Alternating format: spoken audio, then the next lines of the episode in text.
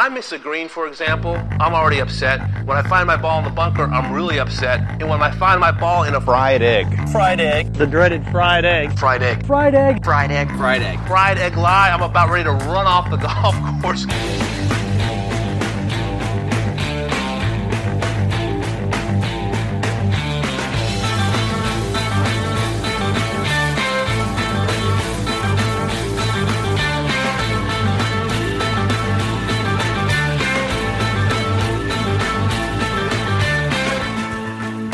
Hello and welcome to the Fried Egg Podcast. My name is Garrett Morrison. These are interesting times in the golf world. As you probably know, the government of Saudi Arabia is making major inroads in professional golf. Most significantly, it's funding the creation of a so called Super Golf League, which would pay players massive amounts of money and would pose a direct threat to the PGA Tour.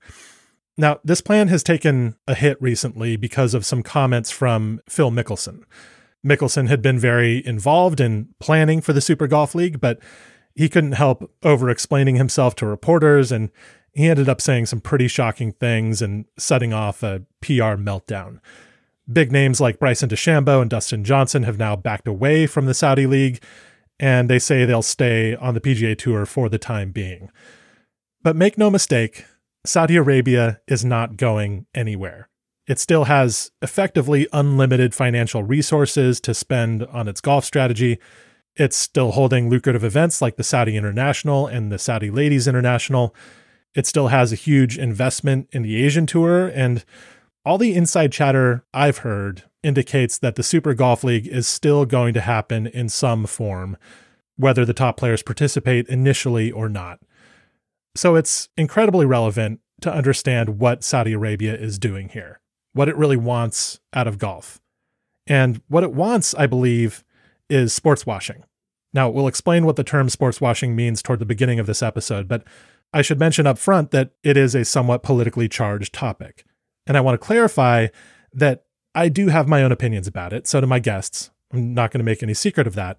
But my main intention here is to lay out the issues in a clear way so that you can be as informed as possible. I have two guests today. There's Will Bardwell, a civil rights attorney who moonlights as an excellent golf writer. And there's Helen Lenskyj, who's done academic research on how the Olympics relate to global politics. First, you'll hear briefly from Will, then we'll jump over to my conversation with Helen, and then go back to Will to close things out. Hope you enjoy.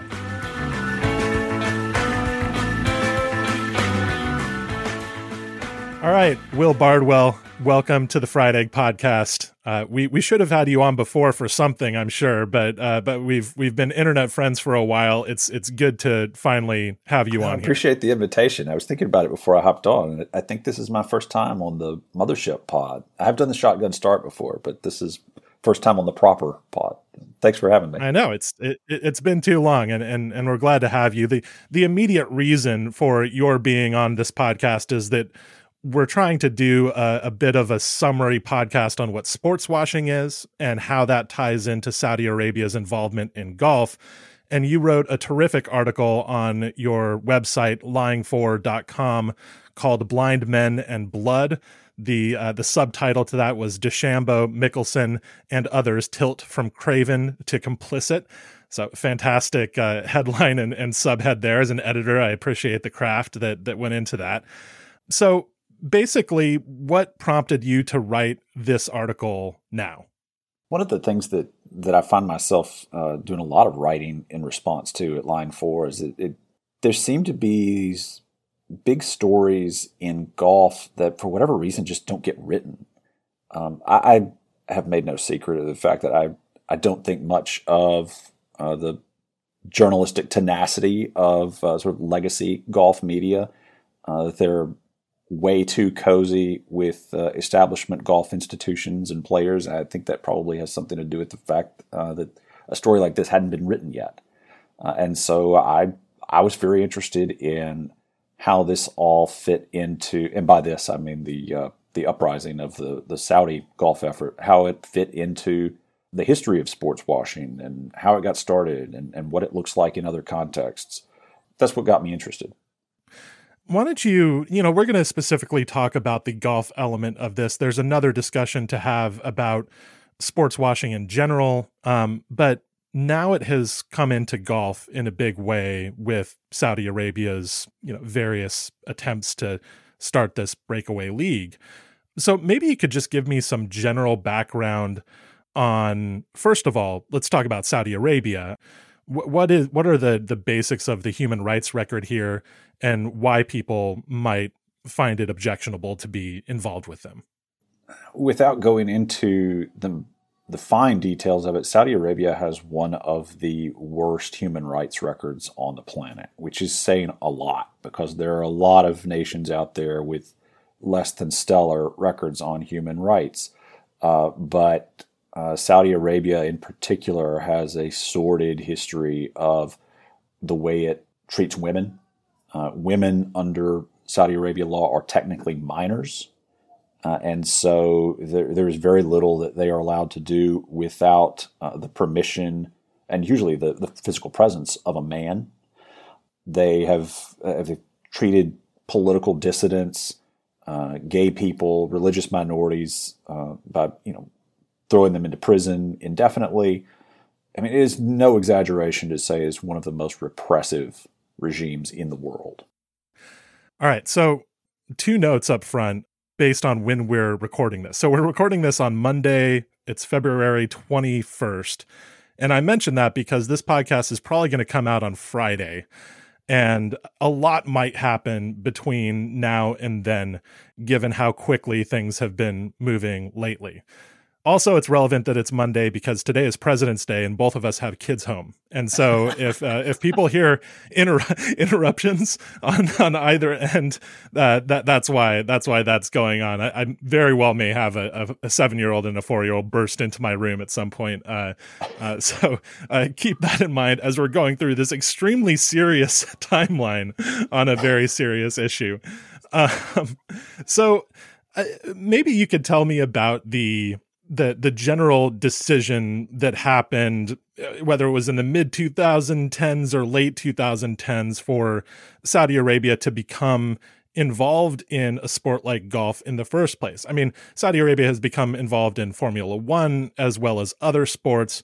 Why is it that Saudi is making this push to be involved in sports? What's going on there with their sort of, uh, you know, economic uh, history that's that's motivating them to be involved in this way in the sports world. It's interesting that you ask that after uh, sort of going through an overview of Saudi Arabia's human rights record, because the you know the, the reason Saudi Arabia has been able to get by with its human rights record without a ton of pushback from Western nations is that Saudi Arabia is sitting on the second largest petroleum reserves on the planet, and you know for decades Western democracies even have been uh, at the mercy of those oil reserves.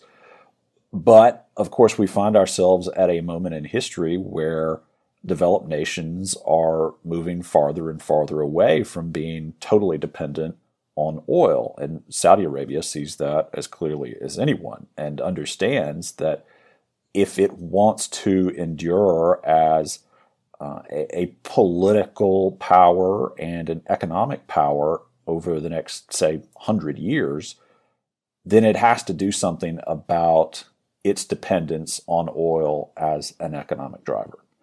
And so in 2016, Saudi Arabia began an organized effort to begin trying to recruit non petroleum based investment in the country, foreign investment, which of course opens up the whole human rights issue again. It's one thing for, say, the United States government to turn the other cheek and uh, and you know a, a, blind eye to what's going on over there. It's it's quite another for, say, a publicly held company with shareholders uh, and a board of directors that has to face those shareholders at annual meetings to uh, set up shop in Saudi Arabia. And so the Saudis have understood that if they're going to be able to attract the level of foreign investment that will be required to replace uh, that income from oil, then they're going to have to put on a pretty good public relations effort. And that is where uh, the Saudis' interest in sports has come from. All right, so now is a good time to define the term sports washing, which I'd imagine a lot of people have heard by now. It's it's kind of entered the lexicon recently in a big way. I think the term has been around for a while, but I personally only became aware of it uh, recently. And so, could you give us a working definition of sports washing? Yeah, so anyone who's familiar with the term whitewashing will understand what sports washing is. It's just whitewashing through the use of elite high level sports.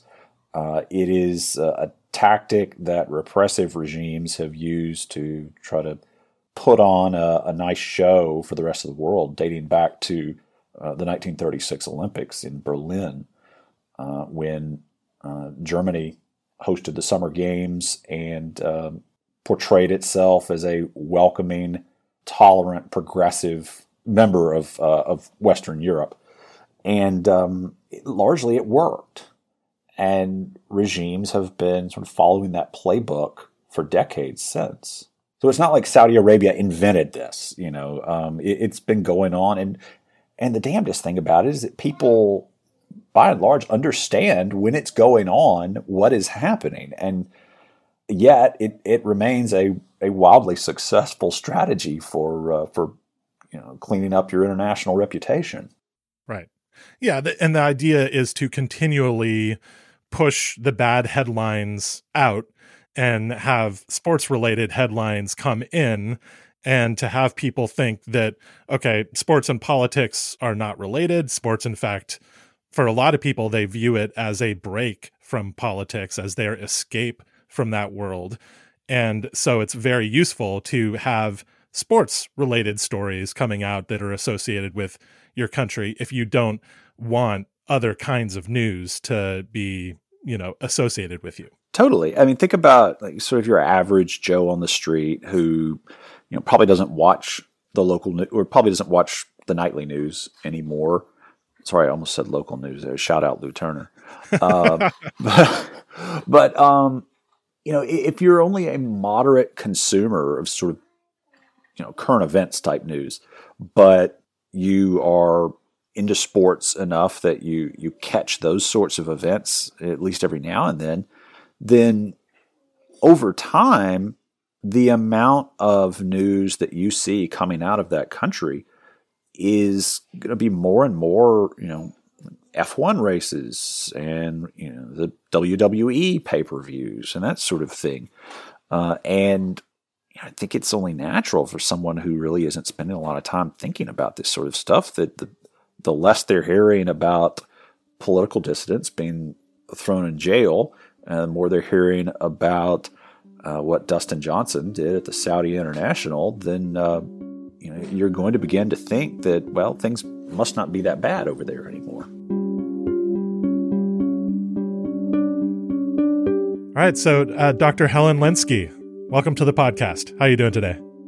Good. Thanks for inviting me. So, Helen, you are a professor emerita at the University of Toronto, and you're the author of many books, including one called The Olympic Games A Critical Approach, which was published in 2020. Uh, you've been studying the concept of sports washing for decades, but it seems to me that it has become much more a part of the public discourse recently, at least in the golf world. So, why do you think it is that people, more people, are paying attention to this idea now? The big sport mega event, obviously, is the Olympics, and it always attracts global attention. And then uh, the world saw the IOC in 2001 uh, choose Beijing to be the host of the Summer Olympics in 2008. And then a repeat of that with 2022 being uh, Beijing for 2022, and that just ended. And in the middle, um, Sochi, Russia, being chosen for 2014 Winter Games, and again a, an authoritarian regime, uh, which actually suits the IOC quite well because they can pretty much be insure, assured that the games will be on time, on budget, run efficiently and effectively. There won't be irritating uh, protests and that kind of thing because they're going to be suppressed. So those angles um, have attracted world attention, and but of course, um, sports washing isn't limited to these authoritarian regimes. Western countries do very well at exploiting sport to improve their image and to cover up um, very basic social problems like poverty and homelessness, uh, underhoused people, the um, lack of social services for disadvantaged populations, racism. Uh, I have a book on the Sydney Olympics where I discuss uh, race relations between Aboriginal Australians and non Aboriginal Australians, uh, a long history of uh, oppression that um, the the opening ceremony and the closing ceremony in particular for the Sydney Olympics did a bu- brilliant job of sports washing because they had incorporated a lot of what they called aboriginality and symbols and cultural um, aspects, and so it looked like everything was good uh, with the uh, in race relations in Australia, and that was so far from the truth. So yeah, the sports washing is not limited to dictatorships. This is something that uh, modern democracies do as well. And I would imagine these are going to be issues perhaps in the Los Angeles games, which are coming up this decade. You spoke to how issues like homelessness can be sports washed. I, I would imagine that that could be potentially a goal of the LA games. Absolutely. Um, the people who were watching on the ground for the 84 Olympics saw that happen in terms of getting rid of homeless people and so on. And that crack, those crackdowns are already happening um, many years before LA will actually host the games. So yeah, um, this this is a trend for sure. Why have the Olympics been such a prime target for sports washing? Do you think? Um, a, a target in the sense of the bid city thinks that. Yes. Yeah. Why, why is it such an attractive uh, method of sports washing Yeah, I guess would be the way to phrase it. Sport isn't political. That's the theory. So. Uh, right. Um, and Olympic sports, especially, are are are thought to be far from political. Yeah, they're, They're, it's about sport. It's not about anything else. If you believe the the propaganda coming from the Olympic industry that um, it's simply a sporting event. Uh, we don't get into politics. We shouldn't get into politics, and politics should not be involved at all. Even though just the mere choice of a city like Beijing or Sochi is a political issue, and the IOC members know that perfectly well. But their propaganda machinery puts out the message that they should there shouldn't be any political uh, interventions or any political connections. Sport is not political. So the theory goes. I thought maybe you could take us through a brief history of sports washing.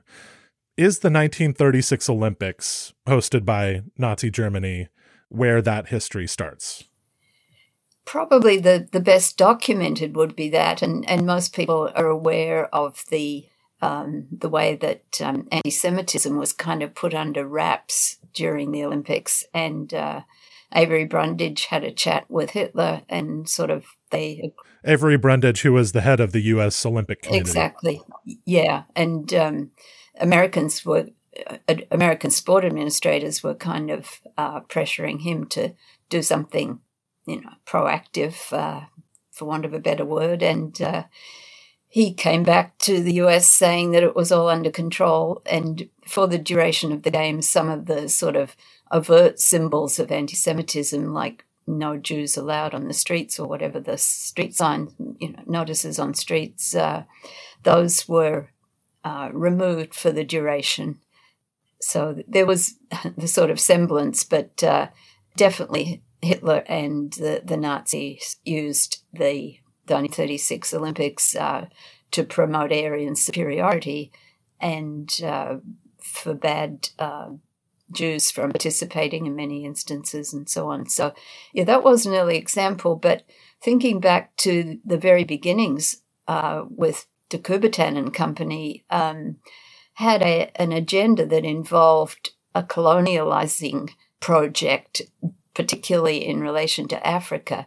So, not strictly sport washing, but using the appearance of sport or using sport as a vehicle to get to colonize, in a sense, um, to make the Olympic model, the achievement model, faster, higher, stronger, to be the only game in town. So Africans and Asians were doing other kinds of sporting activities that had been they'd been doing for centuries. Um, de Coubertin and the Europeans and the UK people um, came up with one narrow model, which is sport being faster, higher, stronger, and that was the end of any recognition or um, funding for alternative kinds of sport. So, to go back for a minute to the Nazi Olympics, you mentioned the story of the head of the U.S. Olympic Committee, Avery Brundage, negotiating essentially with Hitler to take down some of the most overt appearances of anti Semitism um, in, in Germany during the Olympic Games. And I, I, suppose that this would be an example that some, you know, that, that what Brundage perhaps thought he was doing was using the Olympics to have a, a good influence on Germany, perhaps. But how did that turn out? Yeah, not well, as we all know. And the same with China. Um, the IOC at the time, early 2000s, uh, choosing Beijing for the 2008 Games, said, Don't worry, we'll do all this soft diplomacy behind the scenes, uh, sort of like the ping pong diplomacy and Nixon and so on. So um, that was what they said. Uh, there's ample evidence that since China hosted the Olympics, um, organizations like Amnesty International and Freedom House, uh, Human Rights Watch have documented how conditions have gone from bad to worse, that human rights violations have just escalated. The Olympics made no impact whatsoever, even though you know some some sports sociologists like myself um, was not like myself in terms of their political approach, but sports sociologists were saying, "Oh, this will bring China in line. This will advance human rights causes in China by decades because the eyes of the world will be on China and they'll have to clean up their act. Uh, that did not happen. We see the situation with Uyghurs, um, the uh, uh, human rights violations involving Uyghurs, people in Hong Kong, Tibetans. There's a long list. And dissidents in China who are Chinese nationals themselves have no chance of speaking out. They'll get put in prison or disappear. And much of that seems to have escalated after the 2008 games. Uh, exactly, yeah. So th- there there might even be an argument that uh, the Olympic Games uh, kind of uh, provides the smokescreen, and then then afterwards, you know, even worse things can can happen than were happening before. Yeah, yeah like you see coverage now of the the Beijing Winter Games that have just ended, and the coverage focuses on sport. It might mention COVID. At the beginning, a lot of us were getting a lot of inquiries from journalists about the Uyghurs, and um, I co-authored something with a, an Ontario a Western University colleague, and that got a lot of media attention because it got a lot of reads. And then journalists wanted to focus on the Uyghur situation rather than the sports side or talk about how each of them uh, were connected. But sort of getting back to um, negotiate uh, Olympic officials negotiating with dictators um, like Hitler, the IOC members said they would have a chat to Putin when the uh, homophobic legislation came into effect the year before the Sochi 2014 Olympics. So they had a quiet chat and Putin said something like, or the, the Russian government said something like, um, well, uh, LGBTQ uh, athletes and visitors coming from overseas will be perfectly safe. Don't worry. They can come. They, they won't be harassed or thrown in prison. That was not particularly reassuring for the thousands and tens of thousands of LGBT people in Russia who'd already been subject to this legislation. So, um, this kind of sports washing you know covers up such a multitude of sins really it seems like the ioc often claims for itself more political power than it ends up having yes it has an observer seat in the un and it sort of exploits that to sort of say that it's on the one hand it serves their purpose to say we have an observer seat on the other hand it says we're not political we don't have any clout vis-a-vis uh, domestic uh, politics and so on uh, we we can't afford to do that. That's not our job. We, our job is to put on a good sport event. So, outside of the Olympics, which sports recently have gotten caught up in sports washing or in these kind of uh, obvious attempts by nation states to to exercise power? What what what sports have really been, you know, in that arena? Well, Qatar is hosting the World Cup, and uh, that has a horrendous record of uh, human rights abuses, not just in the country, but the migrant workers coming from nearby countries who have died on the job, uh, whose rights have been totally stripped of them. Uh, they have no recourse. They simply show up for work, uh, think their passports were taken. There's been a lot of investigations by human rights organizations into that situation and uh, very little impact in improving their conditions. So um, that's one of the examples. And uh, I think in 2021, um, Belarus hosted over 100 sport mega events. And Belarus is not exactly a shining light of democracy. Um, but um, the various international federations, uh, major federations, not just you know, something minor like the international fencing or whatever, not to put down fencing, but uh, there were big sports, and Belarus made the most of it to polish their image in the world stage.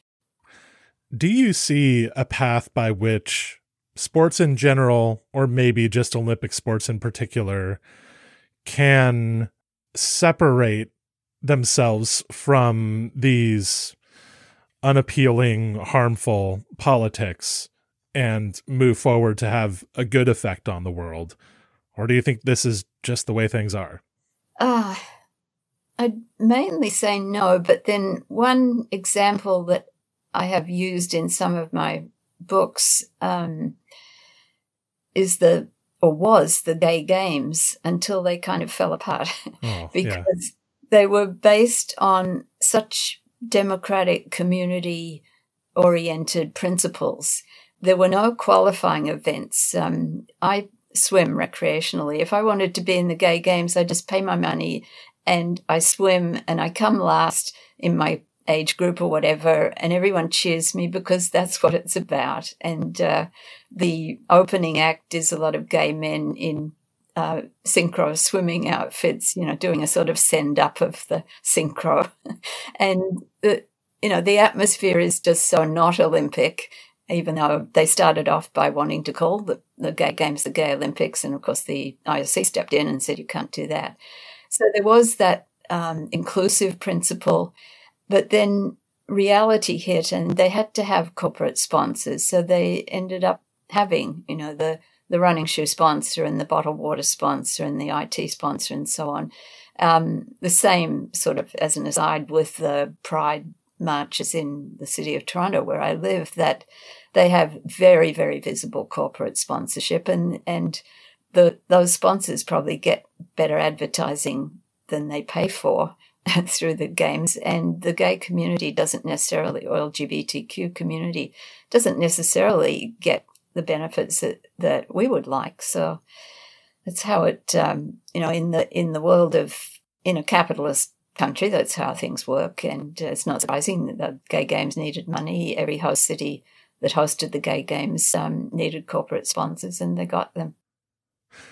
Well, believe it or not, as odd as it may sound, these kinds of dynamics will sound very familiar to people who follow golf. So thank you so much for uh, speaking with me today, Helen, and good luck with your continuing research. Thank you. Thank you for asking me. Before we switch back to the rest of my conversation with Will Bardwell, I'd like to say a quick word about Fried Egg events. Over the next four weeks, we will open up a new event for registration every Monday at noon Eastern Time. That's four event registrations, four weeks. All registrations for Fried Egg events are now on Golf Genius. I'll put a link to our Golf Genius page in the show notes, but you can also get there through thefriedegg.com. So, first up is the cheesesteak, which will take place in August at Huntingdon Valley Country Club, a fantastic William Flynn course near Philadelphia. Registration for the cheesesteak starts this coming Monday, February 28th, noon Eastern. Next is the second annual Stalemate at Meadowbrook Country Club near Detroit. That's a September event, and registration is on Monday, March 7th. Then we have the Backyard, Boston accent, in late September at the Donald Ross designed Essex County Club, nearish to Boston, Massachusetts. Registration March 14th. And finally, the 2022 Scraper at Prairie Dunes Country Club in Hutchinson, Kansas. That will be in October, and registration opens on Monday, March 21st. Again, noon Eastern Time. We're really looking forward to these events. Let us know if you have any questions, and we hope to see you out there. All right, back to sports washing and Will Bardwell. Okay, so now getting into the specific way that Saudi Arabia has gone about this sports washing process in the world of golf. So, you know, mid 2010s, late 2010s, Saudi Arabia starts to organize an effort to become involved in the golf world and to attract professional golf tournaments. Early 2019 is the first edition of the Saudi International, which at this point is part of the European Tour. And the main thing I remember from that first Saudi International is Sergio Garcia's outburst in a bunker, where where he just went bananas, and um, and he he got uh, he got booted from the event, I believe. If there were any player on tour during our lifetimes that you would pick to spend the rest of his life in a Saudi prison, I think I think betting on Sergio would have been money well well spent. Yeah, he, he was. Uh, th- there was some concern that that he had made the wrong people mad with that particular abuse of the uh, of of royal greens, the the course there in in, in Saudi. Uh, so in any case, Dustin Johnson wins this Saudi International. Sergio Garcia dominates the headlines with this tantrum that he threw. But in the meantime, a very interesting thing starts to happen, and that's that players prove themselves quite willing to carry water for Saudi Arabia, specifically Bryson DeChambeau saying, I think it's amazing what Saudi Arabia is doing and what the European Tour is doing. And that sort of sets the tone for how golfers are going to talk when they're at this event. And I think it's something that makes golf a little bit different because because it's such an individual sport because the players are their own, so to speak, brands, that, they're independent contractors, they are choosing to go there. And in a sense, they're they're asked to justify that. And so things like this come out of their mouths. Whereas a Formula One driver like Lewis Hamilton feels a little more free to be critical of Saudi Arabia when Formula One is there because he is not necessarily choosing to be there. That's just where one of the races is. And that's where all of the drivers, all of the drivers participate in all the races. And so golfers almost feel this impulse to defend. That's a really good point. Um, it, the Saudi International is certainly not the first golf tournament where golfers have been put in the position of defending organizers of a tournament who have a uh, a less than stellar record on uh, on human rights. I'm thinking uh, particularly of Augusta National, but the, I'll tell you the part of the moment in the life of the Saudi International that kind of started to worry me. Um, you know, 2019 when Bryson uh, said what he said. I mean, I have a certain opinion of Bryson DeChambeau that uh, that something like that fits pretty well. I think a lot of other people probably think the same thing of him. But in 2019, the first year that the tournament was held, Paul Casey spoke of it in terms that I thought were um, were really admirable. He seemed to understand um, what was going on, and that by the next year, his tune had changed completely. Uh, he said this was something he wanted to go check out and uh, and and see what it was all about. Um, but that clearly he understood what was going on, understood that it was important for him not to be part of it and give it legitimacy. And yet, a year later, for reasons that I, I can only assume had to do with uh, the appearance fee that was being offered, had done a, a complete 180 on it. Yeah, and this is kind of how normalization works too, where I think that not only was Paul Casey persuaded by the appearance fee, but also by the fact that this was the second year of the Saudi International and it had just started to become part of the professional golf landscape. And it wasn't as big of a deal to be involved that second year. Which is one reason, and I know I'm not the first person to articulate this, but um, I find it hard to believe that this whole Super Golf League is going to uh, just go away now that uh, Dustin Johnson and Bryson DeChambeau have, stepped away from it.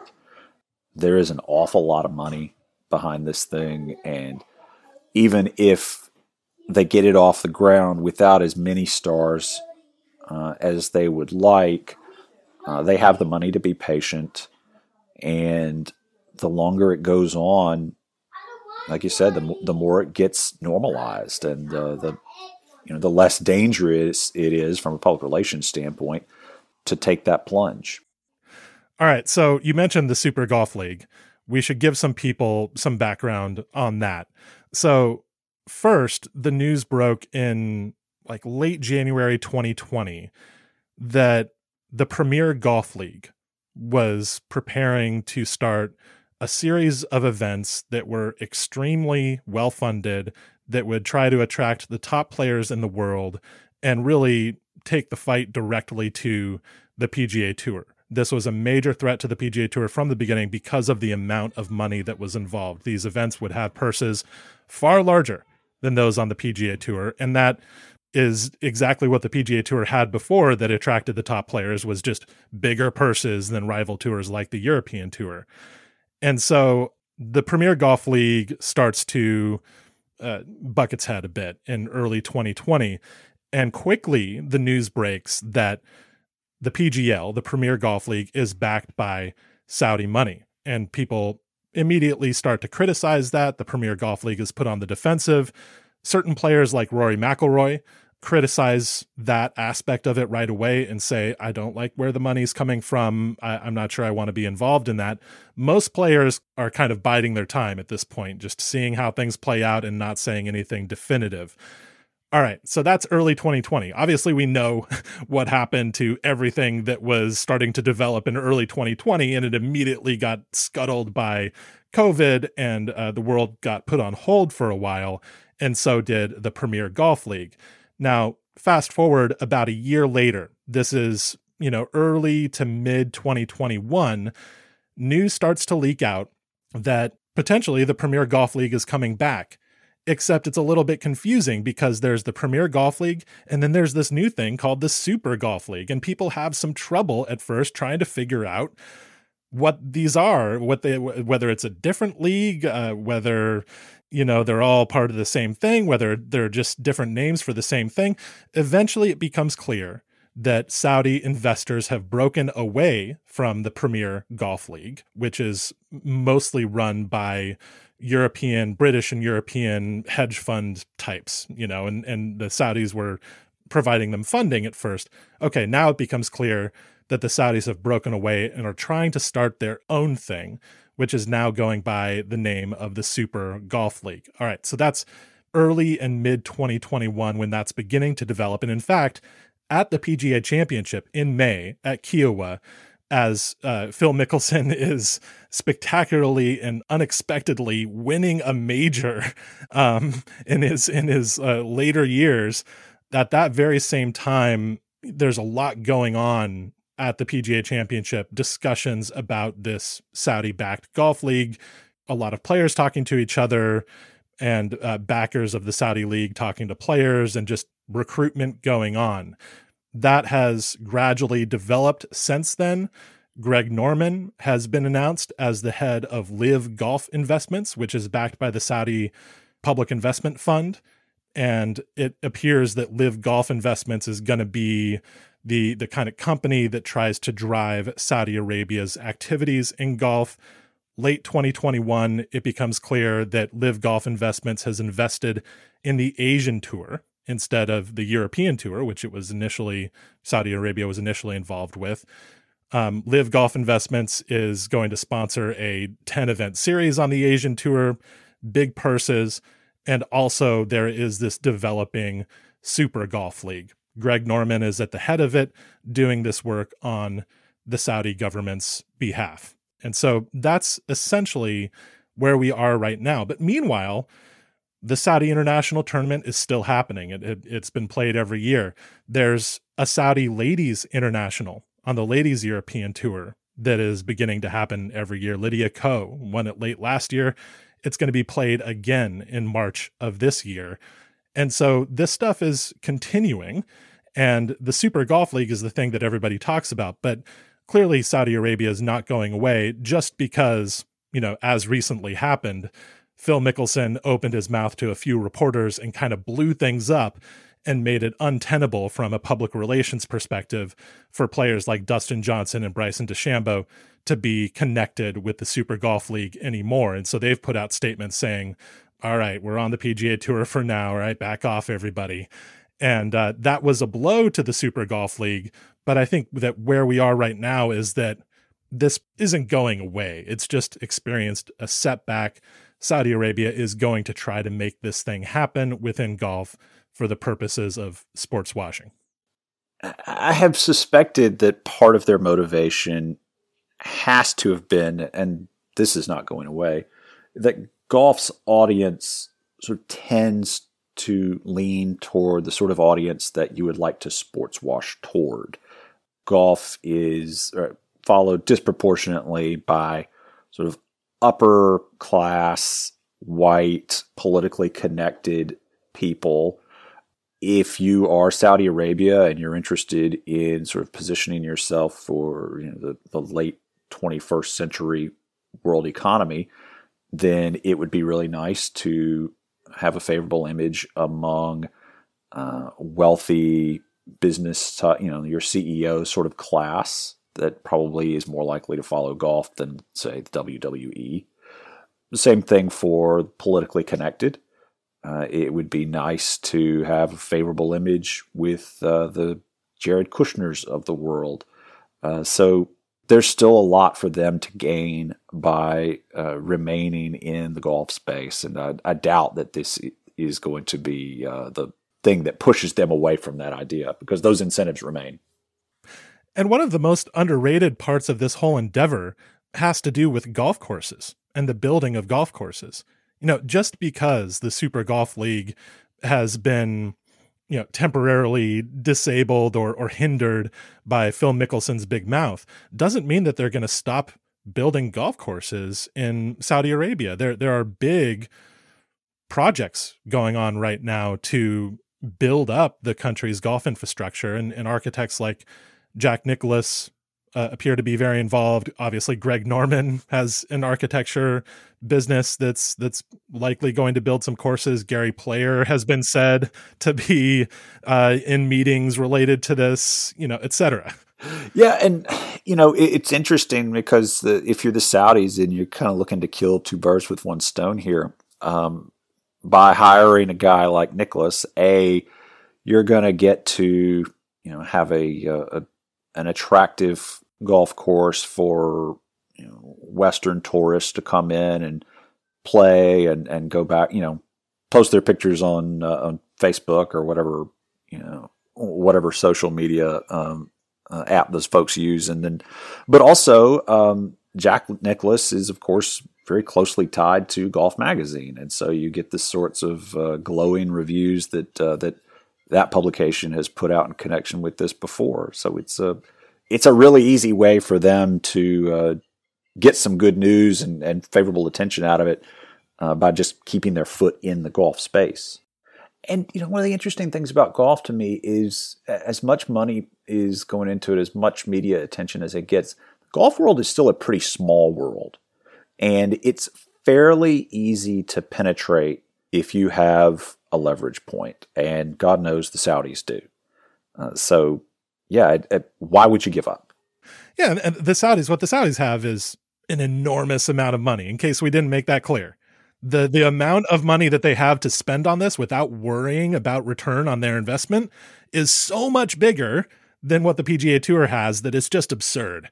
And that is the problem. The, the Public Investment Fund, which is the fund that the Saudis use to try to attract non petroleum based industry to their country, is valued at $500 billion. And, you know, by comparison, the PGA Tour brought in um, $1.5 billion in revenue in 2019. So it's, it's not a fair fight. If it comes down to a spending war, the Saudis are going to win. All right. So, Will, let me present to you a couple of pretty common counter arguments I've seen to the criticism of Saudi Arabia's activities in Gulf. Maybe we could just kind of go through them and talk about how you would respond to them. Now, my own feeling about this. I, I, am opposed to the Super Golf League uh, for sure, but I'm not interested in this podcast of necessarily persuading people to think exactly the way I do. I I'm, I hear you. That's not how I come at this. What I want to do is to provide people a set of tools that they can use for negotiating this extremely complex issue. And, and I know very smart people who uh, whose uh, whose perspectives I really respect, who uh, have more nuanced views of this, especially the farther you move away from the Super Golf League. Um, the the SGL is a pretty easy example to uh, to make a moral judgment on. Uh, but the farther you move away from that on the sort of sports washing spectrum, uh, the more complicated the conversations get. So I, I get it. Yeah, SGL is is sports washing 101, but when you start talking about tournaments hosted by sponsored by large businesses in China, it, it might get a little more complicated because the connection between the company and the government is not necessarily as cut and dry as the connection between the SGL and the Saudi government, where the connection is completely direct. And you're, you're speaking, of course, of the HSBC uh, World Golf Championships event uh, that has been held for a number of years in China, and I have seen that uh, that distinction made too. That the HSBC is not directly funded by the Chinese Communist Party like it is by the Saudis uh, at the Saudi International. At the end of the day, that distinction is not meaningful to me. In that country, nothing happens without the permission, whether tacit or explicit, of the Chinese Communist Party. For another point, whether the HSBC is funded by the government or by a bank, for the Chinese Communist Party, the result is the same. You know, you, you still get the same favorable headlines uh, in the United States and in other countries that that follow golf seriously. Uh, and so, if you know, if you're a, a Uyghur Muslim languishing in prison in the northwest part of the country, I doubt you care that the, the tournament is sponsored by uh, a bank instead of by the regime. Uh, the the result is the same, and so I I know a lot of smart people who come down on that distinction as being one that uh, that is meaningful. Uh, but I, to me, it just it does not because uh, the the result is the same as it would be in Saudi Arabia. I'm glad that right there you've provided an answer to one of the most common counter arguments to anti Gulf Saudi rhetoric. And that response is what about China? Or what about country X? Uh, you know, why the selective outrage about Saudi? And it seems like your answer is what about China? Yeah, that's bad too. Well, absolutely. I mean, say what you want about the Saudis, and God knows we we have over the course of the last several minutes. At least there's not an active genocide going on in Saudi Arabia. There is in China, and so any event that gives momentum to that country's very intentional sports washing effort uh, at a moment where there, again there is literally a genocide occurring. To me, the the fact that that part of the effort is being funded privately is not uh, is not meaningful. I know that there's not a neat place to quote unquote draw the line with which countries you object to hosting sporting events. Obviously, it sounds like we remain okay with the United States hosting sporting events because that that's not what we're talking about. But uh, as as we all know, uh, the the U.S. has skeletons in its closet as well, and this is something that people commonly point out. Every country has some stories to tell about what their governments have done, and so how do you work your way through making judgments about which countries to object to and which not to?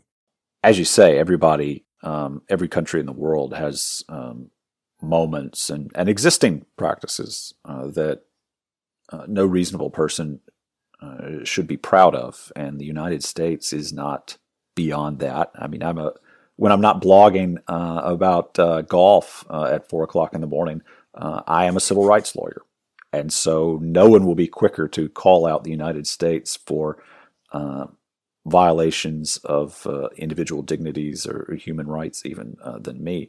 Having said that, we do at least have uh, a, a, system of individual constitutional liberties that are protected by the rule of law. That is a pretty gigantic distinction uh, between us and the Chinas and Saudi Arabias and Qatars of the world. We don't get it right nearly as often as we should, but we have a system of law set up in place where where we are at least trying. Now, we're talking about matters right now that are not in the professional golfer's strict job description. When you become a professional golfer, when it's your dream to do that, you're not necessarily studying up on geopolitics.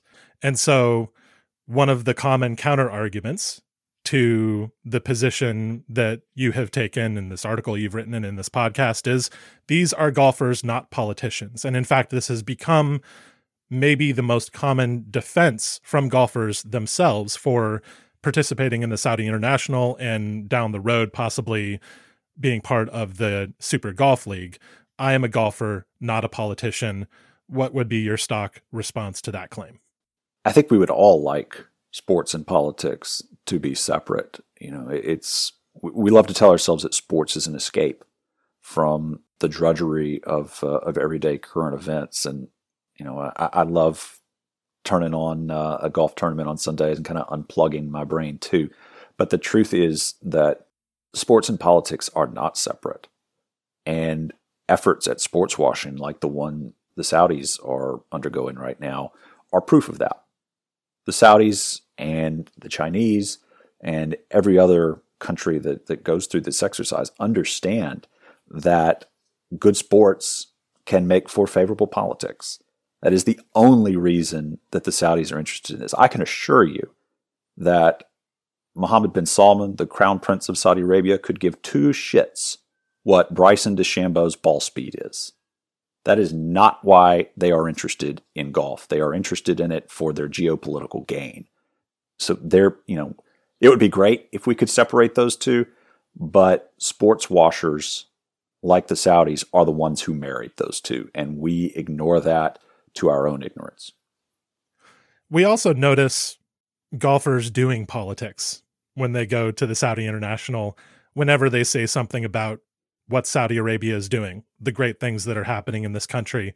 Greg Norman talking about seeing women in restaurants and out on the golf course that is politics, is it not?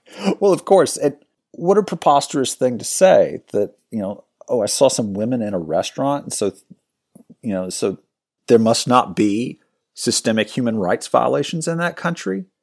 But, you know, things like the, you mentioned the, the women's golf tournament happening, happening in Saudi Arabia. It's such an easy token gesture for that regime to make. And perhaps there's even more upside in that than there is with the Saudi International or even the SGL.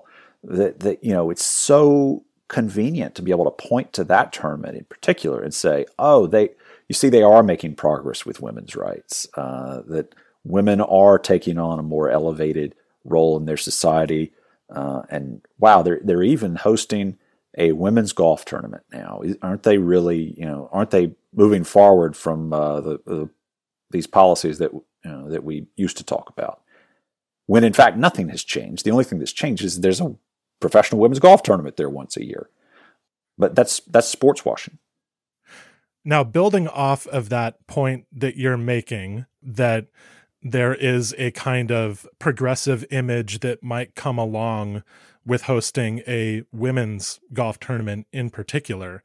There are those who would say that engaging with Saudi Arabia through business, through sports, can provide a set of incentives for Saudi Arabia to clean up its act. I, I think this might be maybe the most nuanced position. I'm not saying it's correct, but that this would be a particularly sophisticated argument for saying that this is okay to go with the Super Golf League and to go with the Saudi International.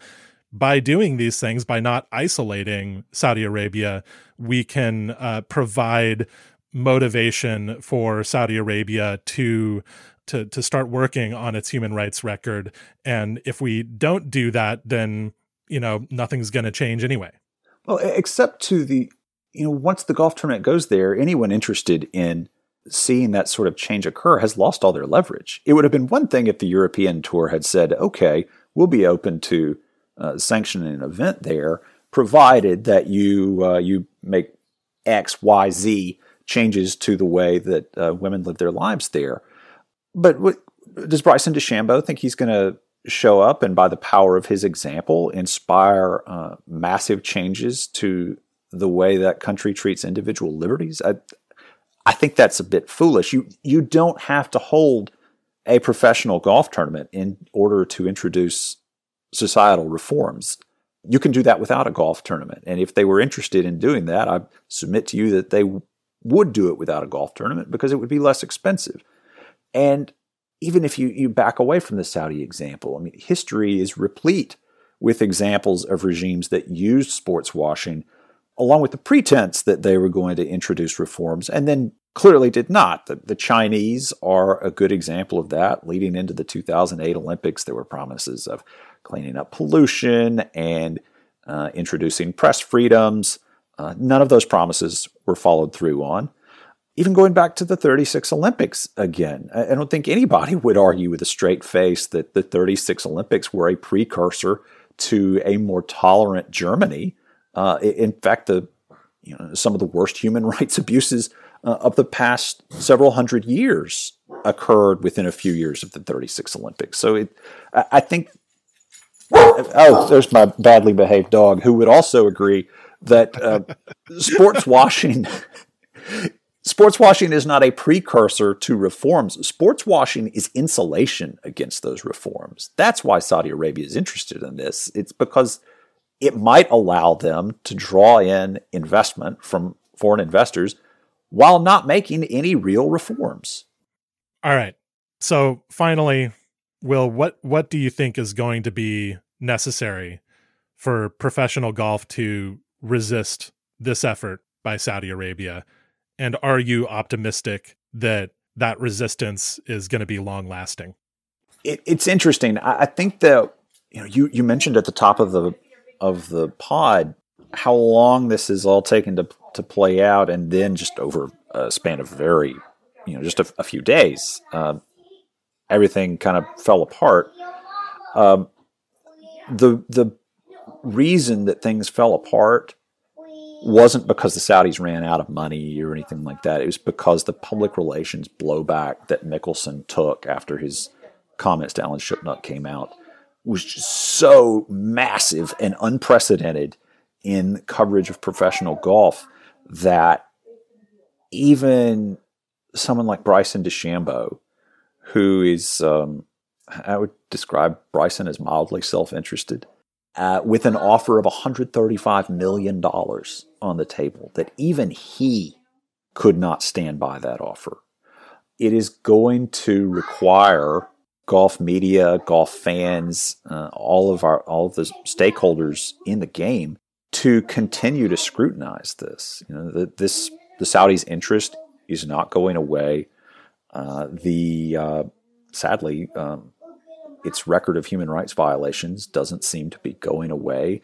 Uh, and so, the farther we move away from this moment, uh, the moral implications of it are, are are not going to change, and it's up to media, fans, uh, to continue to hold these people's feet to the fire and make them understand, and make their sponsors understand that uh, that we will, you know, for all the things we have turned a blind eye to in golf that we we will not turn a blind eye to this. All right, thank you so much, Will, for talking to me on on President's Day. Uh, and, and, my my dog Molly also thanks you. Your, your, dog. I appreciate the dog as well. I appreciate your your family for uh, uh, giving you this time to talk to me. And uh, thank you so much, everybody. Check out lyingfour.com.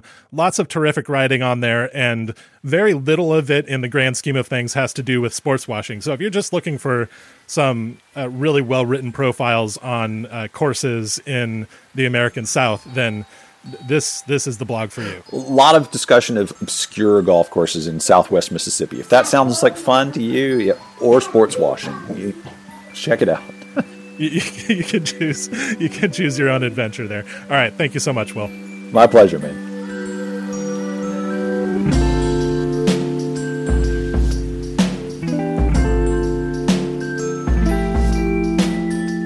This episode of the Fried Egg Podcast was edited by me and Meg Atkins. Many thanks to Helen Lenskyj and Will Bardwell. One more reminder the next four weeks are a great time to register for a Fried Egg event. Click on the link in the show notes, check out our Golf Genius page, and see if there's anything that piques your interest. Thanks for listening.